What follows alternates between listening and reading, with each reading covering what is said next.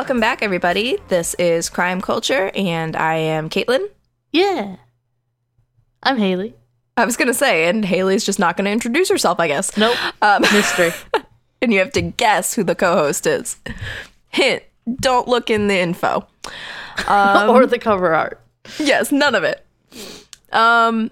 So yeah. So with the Oscars coming up, we're gonna talk about the murder of Jeffrey Franklin.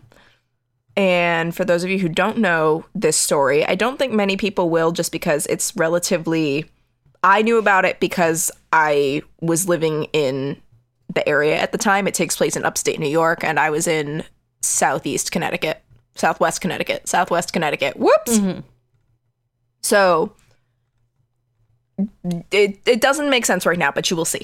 Okay. So, Jeffrey J.R. Franklin was born in 2000 in Binghamton, New York. He was called JR because of the initials of his first name, Jeffrey, and his biological mother's last name. And because Jeffrey's mother had special needs, she wasn't able to care for him. And so, first, he was raised by other family members and he was kind of bounced around. Um, and this included his aunt, Jennifer Austin. And unfortunately, Jennifer and her family, they loved him dearly, but they were not able to care for him along with, all, like, alongside all of their other children. Couldn't afford it, couldn't do it. Um, so ultimately, he was put into the foster care system and put up for adoption. And like his mother, Jeffrey suffered from developmental disorders. Uh, this included being on the autism spectrum. He suffered from chronic incontinence and had to wear pull ups to bed every night. He was mm. nonverbal, he was hearing and mobility impaired. And despite having difficulty communicating because of being nonverbal, um, he only knew a small amount of sign language. So mm-hmm. even then, he couldn't really communicate. Yeah.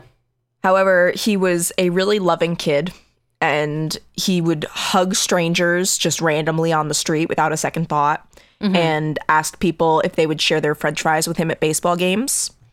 And his aunt said, quote, he signed with everybody. He loved everybody. Even the people that hurt him, he loved, end quote. So Jeffrey liked trains. He actually had a toy train set and he enjoyed taking train rides and going on tours and things like that. Um, his favorite Halloween costume as a child was the Nintendo character Mario, which he loved so much that he wore the mustache that came with the costume to school for a month. yes. That's so cute. It's very cute. he also liked cartoons and watching 3D movies. Mm, okay. Um, unfortunately, while he was in the foster care system, he suffered abuse at all three of his foster home placements over the course of 10 years. Um, he, or three out of the four. Yeah. Um, he would come to school with bruises, and it was just really not a good situation. And again, he's nonverbal, so he can't really tell anybody about it either. yeah. That's so sad. Yeah. So finally, he was adopted in 2013 when he was about 12 years old by a couple named Ernest and Heather Franklin of Guilford, New York, which is about 55 miles southeast, about 190 miles north of southeast of Syracuse, north of Manhattan. Okay. So, Ernest was an Army vet. He joined straight out of high school a month before 9 11 and had PTSD issues after, specifically depression.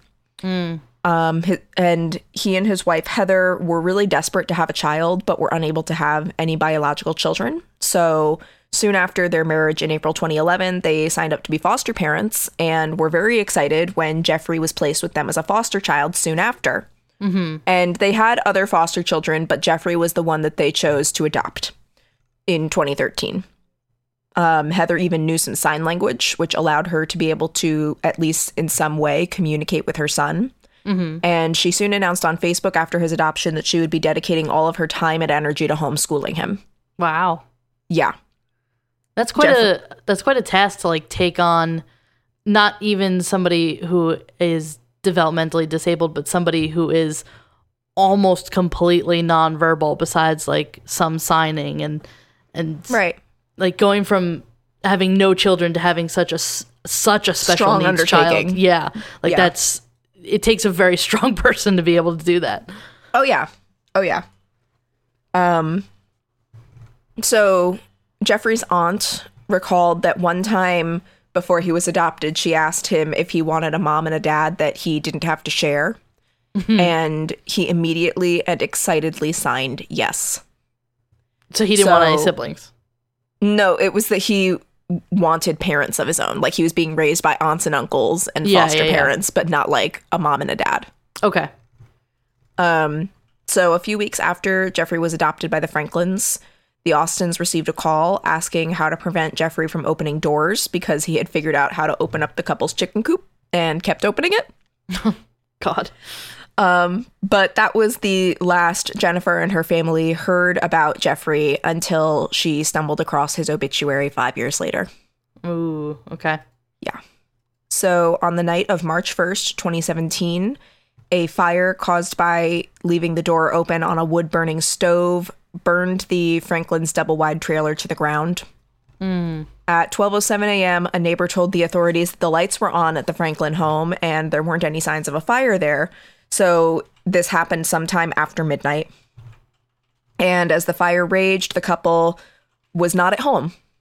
Okay. Um, and again, Jeffrey cannot take care of himself by himself. He's 16 years old, but he is the size of a 10 year old. Yeah. Um, and he has the mentality of a small child. yeah. Yeah. Exactly. Um, so Ernest later told the police that he was chasing down his dogs at the time the fire started before arriving home and at around 1:14 a.m. he knocked on his neighbor Dominic Gildersleeve's door begging them to call 911 to report the fire. Uh, Heather, who was at the, at the time 27 weeks pregnant with the couple's first biological child, said she left the house at around 11:30 p.m. and was driving around for what ended up being nearly 3 hours shopping for Benadryl because she could not sleep. Wow. Okay. Weird. Yes. Um, she said that she stopped at the Walmart in Norwich, New York before returning to the area near their home around 12:45, 12:46 a.m. And then she drove to the Price Chopper in Sidney, New York. Then she drove allegedly to around Bainbridge and Coventry, New York before returning to the scene of the fire by 2:18 a.m. at which point it was raging in full force Yeah. um, the furnace ended up the furnace ended up exploding. It was just a complete mess. Jesus. Um, I feel like this is also though where I should mention the Heather. This means that she drove over two counties and a total of about seventy miles that night. Yeah, and you know when you go to like a pharmacy or something and they don't have something, you can ask them to like call a different pharmacy and see if they have it. You don't have to drive like a that's million the thing. miles for something. Like that's fucking Yeah. crazy. Especially Yeah, if you you're have- pregnant. People will do Well, anything yes. for you. You're pregnant. It's the middle of the night on a Tuesday, and she's dri- doing all of this driving. But she said that she did this not because they were out, but because she was looking for the best deal on Benadryl. That's bullshit. What's more bullshit is that evidence later showed that she didn't even go down the aisles where the Benadryl was kept. Oh, yeah, because obviously if they look at the tapes from all of the places that she went to, they could see exactly where she was. Right. Ah, okay. Furthermore, while Heather was gone, um, Gildersleeve had his aunt call her to let her know about the fire.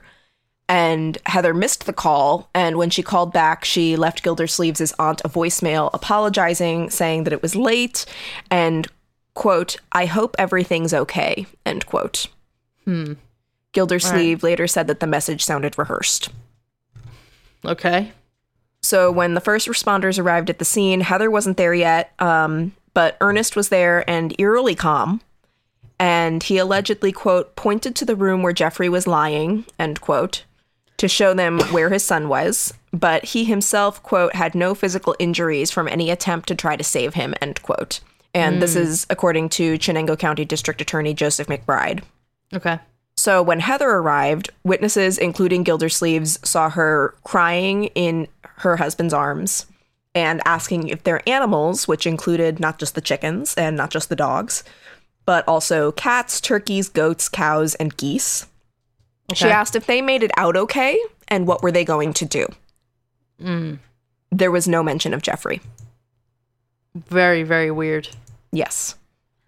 Unfortunately, Jeffrey was found dead in his bed. Um, he had died at 16. Uh, McBride said, quote, the victim was badly burned, end quote, and that Jeffrey's body suffered, quote, 100% burns, end quote, which effectively made it impossible for pathologist Dr. James Terzian of Lourdes Hospital in Binghamton, New York, to make a complete external examination during the autopsy. However, during his examination, Dr. Terzian did find that there was no smoke or soot in Jeffrey's mouth, airway, or lungs, meaning that he was not breathing when the fire started. Yeah. And there was a 2% carbon monoxide level in his blood, but an average person's level is typically under 5%, meaning Okay. he didn't inhale carbon monoxide. yeah. It was then determined by Dr. Terzian that Jeffrey was not alive before the fire started. Yeah. So they maybe the fire was kind of an act. Can you do me To- a favor? What? Shut the fuck up. Yeah. Okay. Um, so the night of the fire, Ernest and Heather had been at the local movie theater seeing the 2016 Kenneth Long- Lonergan film Manchester by the Sea, which had just won two Oscars for Best Actor and Best Screenplay. And this happened just like a few days before, so there was a lot of notoriety surrounding the film. So they went to go see it. Um, in this movie, the main character Lee Chandler, who's played by Casey Affleck, Affleck, and his wife, played by Michelle Williams, lose their three children in a house fire that Lee mistakenly caused by setting a fire in the fireplace while he was drunk and high. Failed to put up the screen that goes in front of the fire, and a log ended up rolling out of the fire um, while he was out of the house going to get groceries. Some of that information sounds familiar. Mm-hmm. All right. That Lee and his- bode yep. well. Lee arrived to his wife, who was sleeping downstairs because she was sick, standing outside screaming, and he just stood there with groceries, just shocked. And th- the three children were sleeping upstairs, so they all died in the fire.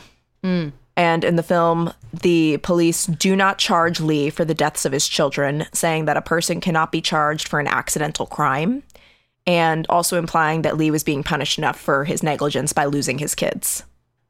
Okay. So when the couple returned home after the movie ended at about 2:30 p.m., it's believed that they murdered Jeffrey using quote violent means end quote. After which the couple intentionally left their wood burning stove's door open in order to burn down the house and destroy any evidence against them. yeah. The fire traveled 40 feet from the stove, going up the attic before flames began to drop down into Jeffrey's room. And within two hour quote, within two hours of that movie playing into this defendant, oh, within two hours of that movie playing to this defendant, end quote, said McBride, quote, Jeffrey's deceased, Yeah. end quote. They later said that they killed their son. Wait. Um, prosecution later said that they killed their son because he was becoming he was quote becoming too much to handle and that Ernest had confessed to an inmate while in custody that this was why they had killed him as well but then his defense was trying to say no he didn't say that Heather however what? That's like bullshit. Like I hate it when like this isn't the first case that we've heard that someone is murdered because it's inconvenient for somebody else. Like I hate Casey case- Anthony Yeah, I hate cases like this. It's like like all the stories you hear. It's more common in um with like animals. Like somebody doesn't want a dog anymore, so they just drive into the middle of nowhere Yeah, and like oh let it God, out and leave it on the side of the road. Like I hate that. that's bullshit. There are Yeah. other ways to handle this stuff. Well, and it's funny you say that because Gildersleeves. So after the after the death of Jr., Gildersleeves set up a GoFundMe page, and Heather would comment and be like, "This is what our family needs. Thank you all so much for donating." Um, and like, thank you, Dominic, for helping. Um, I don't know how I'm going to I like. I have nothing to do now that I don't have all of my time being taken up by taking care of JR. yeah. Like nothing like I miss him, just like I don't know what to do with my time now Yeah, because I spent all of it selflessly caring for my son. yeah before I murdered him. Yes, so when it so when it all came out, Gildersleeves actually said First of all, he was getting criticized because he, first of all, had two children on the autism spectrum. Okay. Um, but he, so that was getting to him first and foremost. But he was like, if you felt you couldn't care for him anymore, then put him back in the system because that's awful, but it's better than doing what you did. yeah, exactly. Um, He would still be alive. yes, exactly. anything's and he would find than- a family who would care for him and love him appropriately. Yeah. Um, he also got a lot of flack because people were like, why would you support these murderers? Why would you, like, after the fact? Yeah, People exa- yeah, were yeah. demanding their money back, and GoFundMe was trying as fast as they could to return the money. But then he was getting, because he didn't know any of this, he was getting Yeah. like a lot of shit for it. Uh huh. But yeah, um, despite whether or not Ernest's confession was true, uh, Heather had complained a lot about JR on Facebook. Um, also to the neighbors about the toll being taken on the couple by caring for him. One time, Heather vented to Gildersleeve, whose children were, uh, like I said, also on the spectrum. So she vented to him as like, a, "Oh, you get this." Yeah, yeah. Um, she said that the couple ended up having to put an alarm on JR's door because he kept sneaking out of his room in the middle of the night and making a mess. Um, at one point, he painted all over the kitchen with ketchup. Oh, okay. And Gildersleeve said, quote, whenever she talked about JR, she was just very bitter, end quote. Mm. So then there was the question of whether or not this pregnancy that was this miracle baby influenced a couple's decision to kill Jeffrey. Um, this isn't known. Acting Chenango County District Attorney Michael Ferris, Ferrarese said, quote, we'll never know for sure, end quote. However, it can be said that when Heather announced her pregnancy on Facebook by posting the sonogram, um, she was excited to talk about her and her husband's feelings. She was saying, "Oh, like he's camera shy, just like his daddy," and blah blah blah. But not once was there any mention of Jr. Yeah. And this family started out when they adopted him, posts about him with his family and their new puppy, and all like everything was about Jr. Yeah, yeah. So, three weeks after JR's death, the couple was arrested and charged with second degree murder, third degree arson, and tampering with physical evidence. Heather was later released on bail on April 20, in, in April 2017, after which she gave birth to her and Ernest's child. Mm-hmm. Ernest's trial began on February 28, 2019, two years after Jeffrey mur- Jeffrey's murder. One tidbit of this trial that I found hilarious was that Ernest's lawyer, Veronica Gorman, said that the prosecution's theory of a plot between the Franklins to murder Jeffrey and burn the evidence was, quote, too criminally sophisticated, end quote. So she's saying they're dumb. She said it was too criminally sophisticated for a, quote, salt of the earth man like her client. She's like, my client is too dumb to think up something like this. Yes, that's literally what she. And it's funny you say that because that's almost exactly what's in my notes, except I swapped dumb for stupid. Yep. Um, t- that's literally what she was saying. And first of all, Ernest Franklin's just in there like, uh huh, yep. and- I'm I'm dumb. yep, I'm stupid. um, but also she is right. Kenneth Lonergan thought it up, not the Franklins. They just borrowed his idea. Yeah, they just saw it and And- were like, hey, that worked for them. Hey, someone thought of it for us. Woo! like it, it, it truly like you know it's bad when your lawyers just their last resort is hey he's an idiot yep. um though clearly she's not wrong he is an idiot but for other reasons Yeah.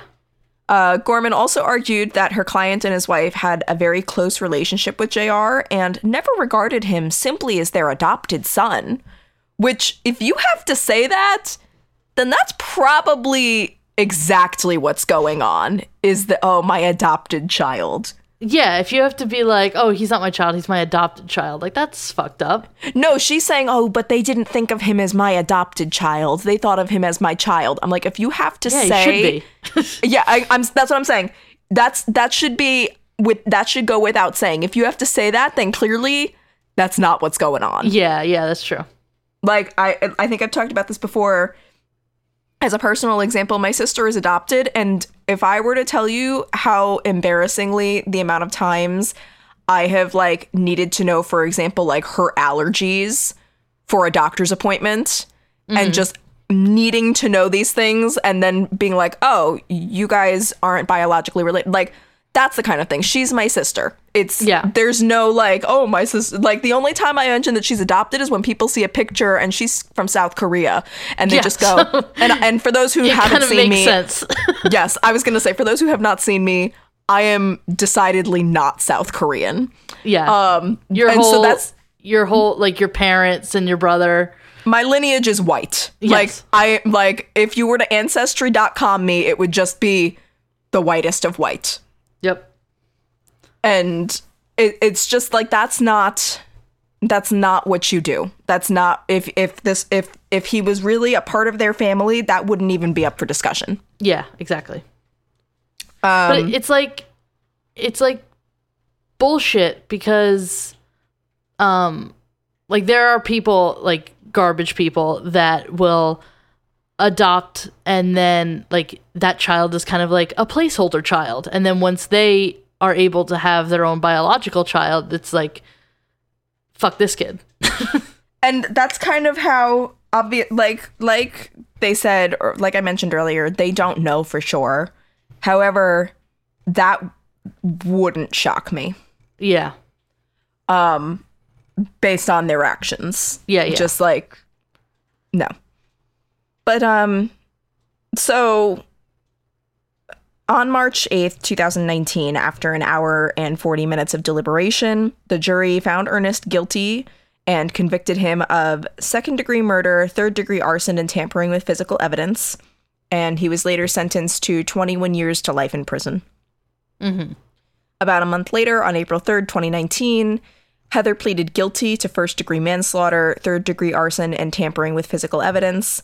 And she was sentenced to serve all of her convictions consecutively, which would equate to a maximum of 11 years in state prison. Which I feel like isn't long enough. But okay. yeah yeah you murdered a child because it was easier for you Because you were than- having a baby. yeah Eh, Or because it was too difficult to handle. But again, like bullshit excuses. yeah Um, so after the couple was convicted, Ferrarese told reporters, quote, I would like to thank all the law enforcement, the sheriff's office, Chenango County Fire Investigation, New York State Police, and all the scientists and doctors involved in bringing justice for Jeffrey. So they're currently serving out their terms. Um, they were they were just convicted. Like this is all very recent. Um, not even a year ago. And so yeah. So that's the crime story.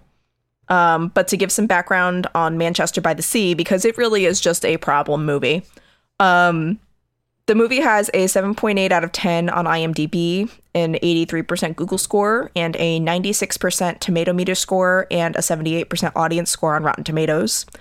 And the critics' consensus is, quote, Manchester by the Sea delivers affecting drama populated by full bodied characters, marking another strong step forward for writer director Kenneth Lonergan.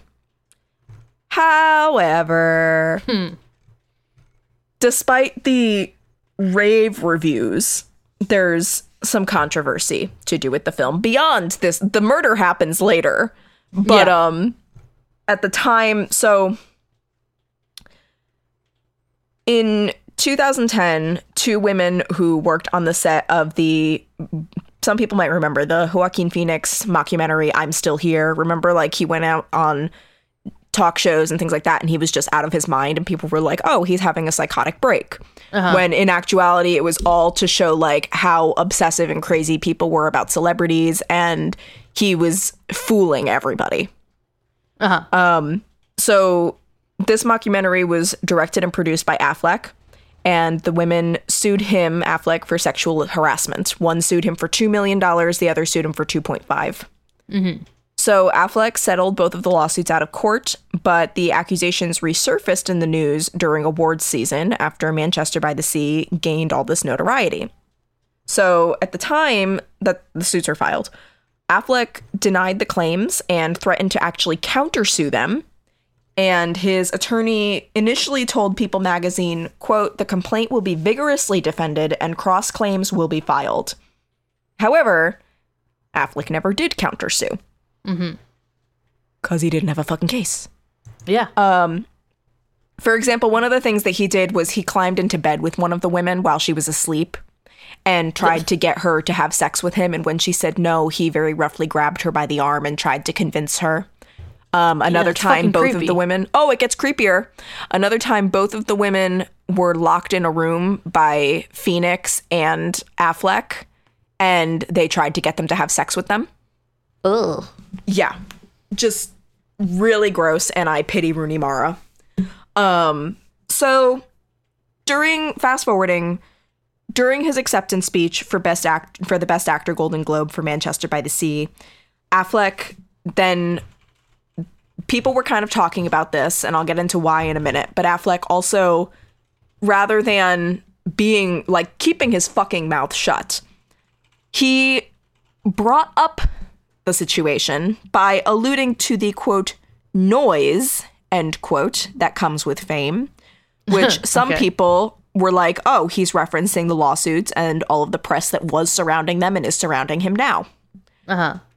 It was also noted that Brie Larson, who had won the Golden Globe for Best Actress for her portrayal of a kidnapping and rape vi- victim in the film Room the previous year, Love her. Love that. so love, love that her, movie. Love her. Perfect. absolute queen. Nothing but respect for my Captain Marvel. However, so for those who don't know award shows, for those who aren't familiar with the Golden Globes or for any of these, for that matter, the Oscars, any of it, it's customary for the opposite gender winner of the award previously to award the that year's winner with the announce to announce who won and to give them their award. So for example, Is that really how it works? I didn't. I that's really how that. it works. Yes, that is really how it works. So, for example, if Brie Larson won Best Actress in 2016, the following year in 2017, she would award the 2017 Best Actor his award. Oh, And- okay. yeah. All right. I didn't know that's how it worked. Yep. So, typically, what's normal to do is you announce it and then you give them a hug, you shake their hand, whatever, you congratulate them in some way. Um, in addition to being in the film room and giving such a powerful performance, Brie Larson is also a huge supporter of the Me Too movement.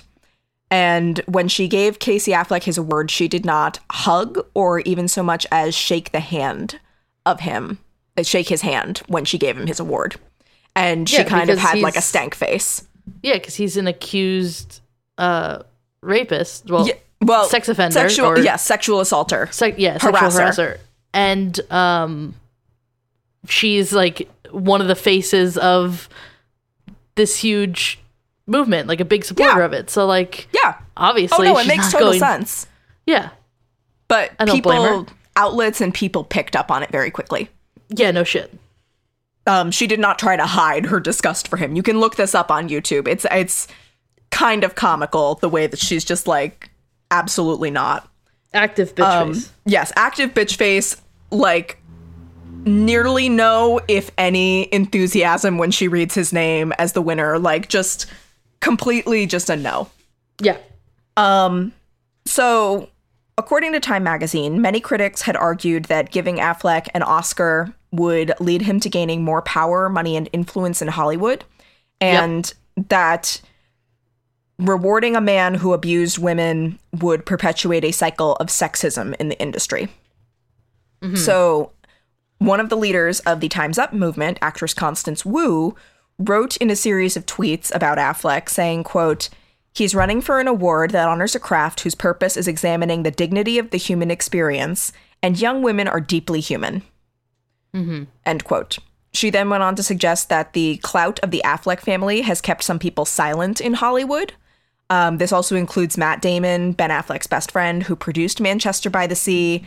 And I don't remember if it was Ben Affleck or Matt Damon. I want to say it was Matt Damon actually contacted one of Harvey Weinstein's accusers because they were great friends of his. He was one of the first people to produce their movies. Um, basically saying, You don't want to do this. Like Yeah. thinly veiled threats. Yep. Um, Constance Wu also tweeted, quote, I've been counseled not to talk about this for my career's sake. F my career then. I'm a woman and human first. That's what my craft is built on, end quote. Mm-hmm. So, despite it being customary, Affleck won, he won the award, but he did not present the Oscar for Best Actress the following year. Interesting. He yes. So he later I I think it's got to do with less his decision and more the Academy's decision because of the Yep. uproar. yeah, yeah, But exactly. um yeah, he later told the press quote I think stepping aside was the right thing to do just given everything that was going on in our culture at the moment. And having two incredible women go present the best actress award felt like the right thing, end quote. He went on to finally admit that his behavior on set was unprofessional. Quote, unprofessional. This is nearly 10 years later. Great. And he told the Associated Press, quote, First of all, that I was ever involved in a conflict that resulted in a lawsuit is something that I really regret. End quote. What? that's that's the opposite of an I'm sorry. Yep. But anyway, he also said, quote, I wish I had found a way to resolve things in a different way. I hate that. I had never had any complaints like that made about me before in my life, and it was really embarrassing, and I didn't know how to handle it. And I didn't agree with everything, the way I was being described and the things that were said about me, but I wanted to try to make it right, so we made it right the way in the way that I was asked at the time. And we all agreed to just try to put it behind us and move on with our lives, which I think we deserve to do. And I want to respect them as they've respected me and my privacy. And that's that, end quote. That entire quote, he doesn't acknowledge the feelings of the women that accused him of anything. He's just saying, I felt like this. I did this. I said that. Like, Yeah. And also, these women are like, you attempted to sexually assault us. And he goes, I'm sorry you feel that way. And it makes me really sad that somebody would accuse me of this because I've never been accused of this before. I've never been caught. And I'm really Yeah. sad that I finally got caught. I'm sorry that you felt like I was sexually harassing you when I climbed into your bed and aggressively grabbed you. Like, Propositioned you. Yes, Yeah. I know. Like, come, people usually love it when I do that. Right? I'm. Have you seen me? I'm definitely the hotter Affleck. I've been in movies. Name one. A few. Manchester by the Sea and no others. yeah, right? yeah, he so he's truly he's just it's he's kind of like a sack of shit. Like not kind of. He is. He is a sack of shit. Yeah. So this doesn't really have to do with the case, but it has to do with a movie that inspired the case, kind of. It's- yes, it has to do with the movie that inspired the case, but then Yes. I also just wanted to bring up that there were other controversial true crime issues surrounding About the film. Yeah. Yeah, exactly. um it's it goes beyond just yes this couple horrifically not just chose to but the way that they did it to m- get rid of their child to murder their child yeah. um is just despicable it's disgusting Mm-hmm. um but as if that's not bad enough like truly like manchester by the sea should just ma- be made to disappear like Yeah. between that and all the stuff that's going down with or that was going down with casey affleck like it's just it's better if you don't is really what it comes down to Yeah. But yeah. So that's the whole that's the whole thing. I know this is a short one but That's fine. that yeah that's Sometimes the whole thing with manchester by the sea and it's really like it's gross but these women got justice um jr got justice so at the end of the day i guess it's kind of a happy ending um even though casey affleck continues to have a career and to be treated with respect in hollywood and who knows because these women's identities i believe were kept secret. Um, i wasn't able to find them but i didn't like look super hard i will admit. Um, because i was more focusing on the entire controversy and i didn't want to focus too much on just the lawsuit that had happened so many years before. Yeah. but i believe i, I like i i couldn't i didn't really find their names but i can't imagine that they have seen the same amount of work as they would have Yeah. You know what I mean? Yeah, like- unfortunate. Yeah. Um, cause like Constance Wu referenced, you upset an Affleck, you upset Matt Damon, who is an honorary Affleck. Yeah. That's you you upset Harvey Weinstein's best friends who are now like, oh, I didn't like him. Um, no, I didn't know anything that was going on. I had no idea. Um, it's just That's a whole different mess. that's a whole different mess. Everybody knew. Like Yeah. everybody knew. Um unrelated, there's actually a really interesting story I read in this research. There's two actually. One is that apparently Harvey Weinstein tried to sexually assault Gwyneth Paltrow, Oh. which yeah, I didn't know that. Um and then I'm sitting there I'm like, "Oh, well wasn't she like with one of like either Ben Affleck or Matt Damon or at some point?" And I wasn't able to find that, but at the time she was actually with Brad Pitt Oh. and say what you want about Brad Pitt. I'm not a huge fan. I know plenty of other people who aren't, or I know people who are huge fans. However, he apparently went to Weinstein and physically and verbally threatened him if he were to ever attempt to assault Gwyneth Paltrow ever again. oh shit. Yeah. So I was like, okay, you can do one thing right. You may or may not have beaten the shit out of your kid on a plane. However, however, Yeah. You defend a lady. defend not just defend a lady, defend a human. Like Yeah. from a predator. Um, yeah, that's true. And but so yeah, it's yeah. The whole thing is gross. He the real life Jabba the Hutt. and what's with this walker shit? Why is he wearing? why is he using a walker now? Did he age rapidly? Um, I was reading a thing about that actually, and it's because so, and you'll see it happened with Bill Cosby as well. During a lot of these serious lawsuits, the people on trial will try to gain sympathy by appearing to be frail, appearing Ugh. to be sickly, appearing so whether or not he actually is, we don't know, but this is a common tactic for Bullshit.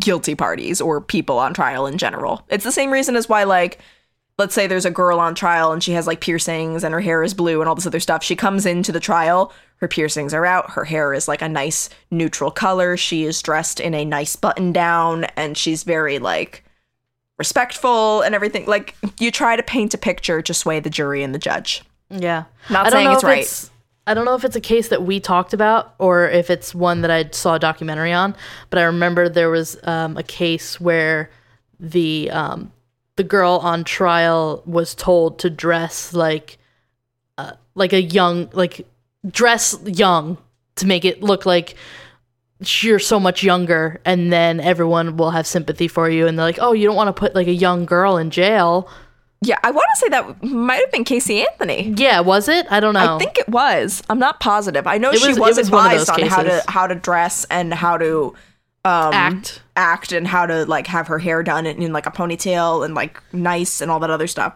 Yeah. Didn't work, but No.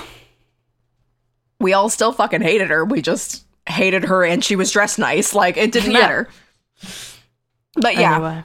Um, but one other this this will actually kind of bring things back up a little. Um, from you know like the major downer that was this episode, despite it being so short. Um, there was another interesting fun fact that I found during my mm-hmm. research. So while I was looking up Jeffrey Franklin, for whatever reason, well, not for whatever reason, I know why, but Jeff Franklin, the creator and producer of the American classic that gave us the one and only John Stamos, Full House, he came up. And so it was hmm. one of those things where, like, I clicked on the Wikipedia page to see whether or not it was J.R. Franklin. It was not. However, one of the first things I saw was that apparently Jeff Franklin actually bought Sharon Tate and Roman Polanski's house on Cielo Drive in 1994. Weird. Yeah. Um, and for those who don't know, haven't listened to that episode, what have you, that is the house where Sharon Tate was murdered by the Manson family, along with Yeah. her friends and former fiance. And um, so yeah, he bought it in '94 before it was demolished. And I tried to find a little bit more on that. Um, it appears that he is the one who had it demolished and then built a better house on top of it Oh. um or not a better house but like a new no bad Not juju haunted house. Yes, yes, yes. Um, but either way, like small world. Interesting. Yeah, Yeah. weird. I just I thought that was an interesting tidbit. I was like, ooh, Yeah. You never know. But yeah, so that is the murder of Jeffrey Frank- Franklin, and And the connection to Manchester by the Sea, and Yes, then and all how- of that drama. Yes, and how much Manchester. that's the story of how Manchester by the Sea sucks. Um, but yeah. So if you liked this episode, if you like our podcast in general, we have a Patreon. Yeah. I hear it's pretty dope. They offer some pretty cool things on that Patreon, those nice ladies that I've never met in my entire life. yep. Um, you can donate for as little as a dollar and as much as you want. And there's Yeah. gifts and accolades involved um, for every tier. And it's pretty fun. We forgot to do last year's January shoutouts, and for that, I am sorry. Last year? You mean last month? Oh my god, yes. This I is put why. the I put it at the end of the episode. oh, you did? Yep. Elliot, can you take this out? No, we're leaving it in. It's all staying in. Our patrons know we love them. I I hope they do. If you if you know, you know. If you don't, we love you. Um either way, either way, whether you know or not, we love you.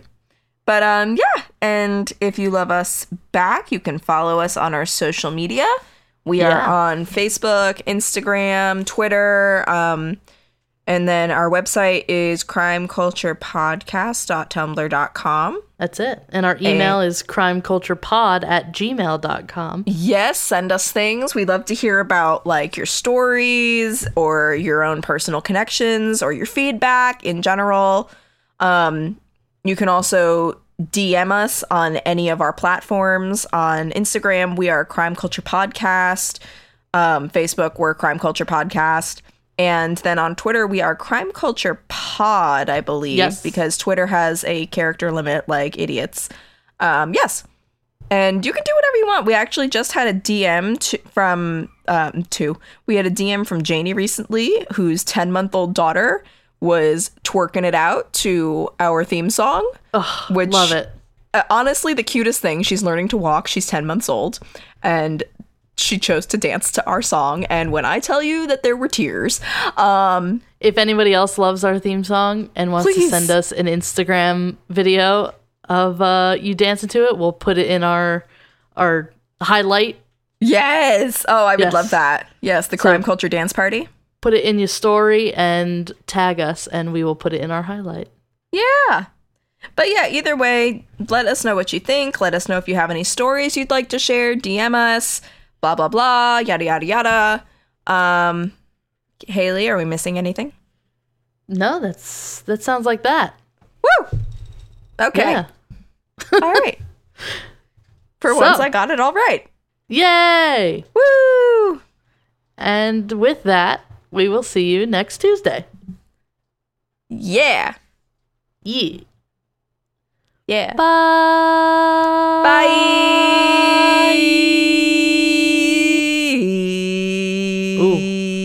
I, that's as low as. I think I can go. Huh? That's yeah, I went down. Yeah. Oh, that doesn't sound good. All right. That's it. Bye. Bye.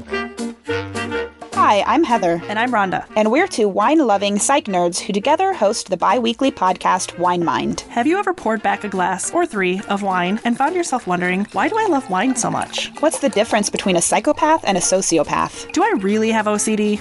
If so, then Wine Mind is the podcast for you. Every episode, we choose a different psychology question to answer and pair it with a bottle of wine. Because wine, wine is awesome. Find us on Apple Podcasts, Google Podcasts, Stitcher, Spotify, or anywhere else you get your podcasts. And check out our website at winemindpodcast.com. You can also find us on the social medias as at Wine Mind Podcast. Join us and uncork your brain. Cheers. Cheers.